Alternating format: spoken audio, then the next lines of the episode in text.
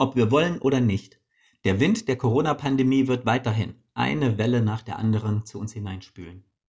Pandemie hört sich an, als wäre es ein Kunstwort aus Panik und Epidemie. Haben wir Grund zur Panik? Ich glaube, Christen sollten sich auch in schweren Zeiten darauf besinnen, dass sie einen Gott haben, dem nichts unmöglich ist. Einmal sind die Jünger mit Jesus zusammen über den See Genezareth gefahren. Es war stockfinstere Nacht in einem überfüllten Fischerboot, als ein heftiger Sturmwind losbrach.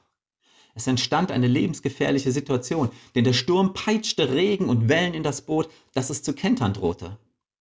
Die Jünger taten alles in ihrer Macht Stehende, den Untergang des Bootes zu verhindern.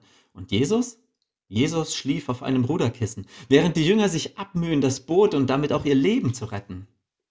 Und erst als sie merken, wie aussichtslos das ist, wecken sie Jesus auf und schreien ihn an, Lehrer, kümmert es dich nicht, dass wir umkommen?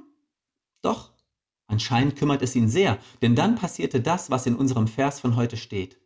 Jesus stand auf, sprach ein Machtwort zu dem Sturm und befahl dem tobenden See, Schweig, sei still. Da legte sich der Wind und es wurde ganz still. Wir dürfen Jesus anrufen und unser Leid klagen, unsere Fragen stellen und ihn vertrauensvoll bitten.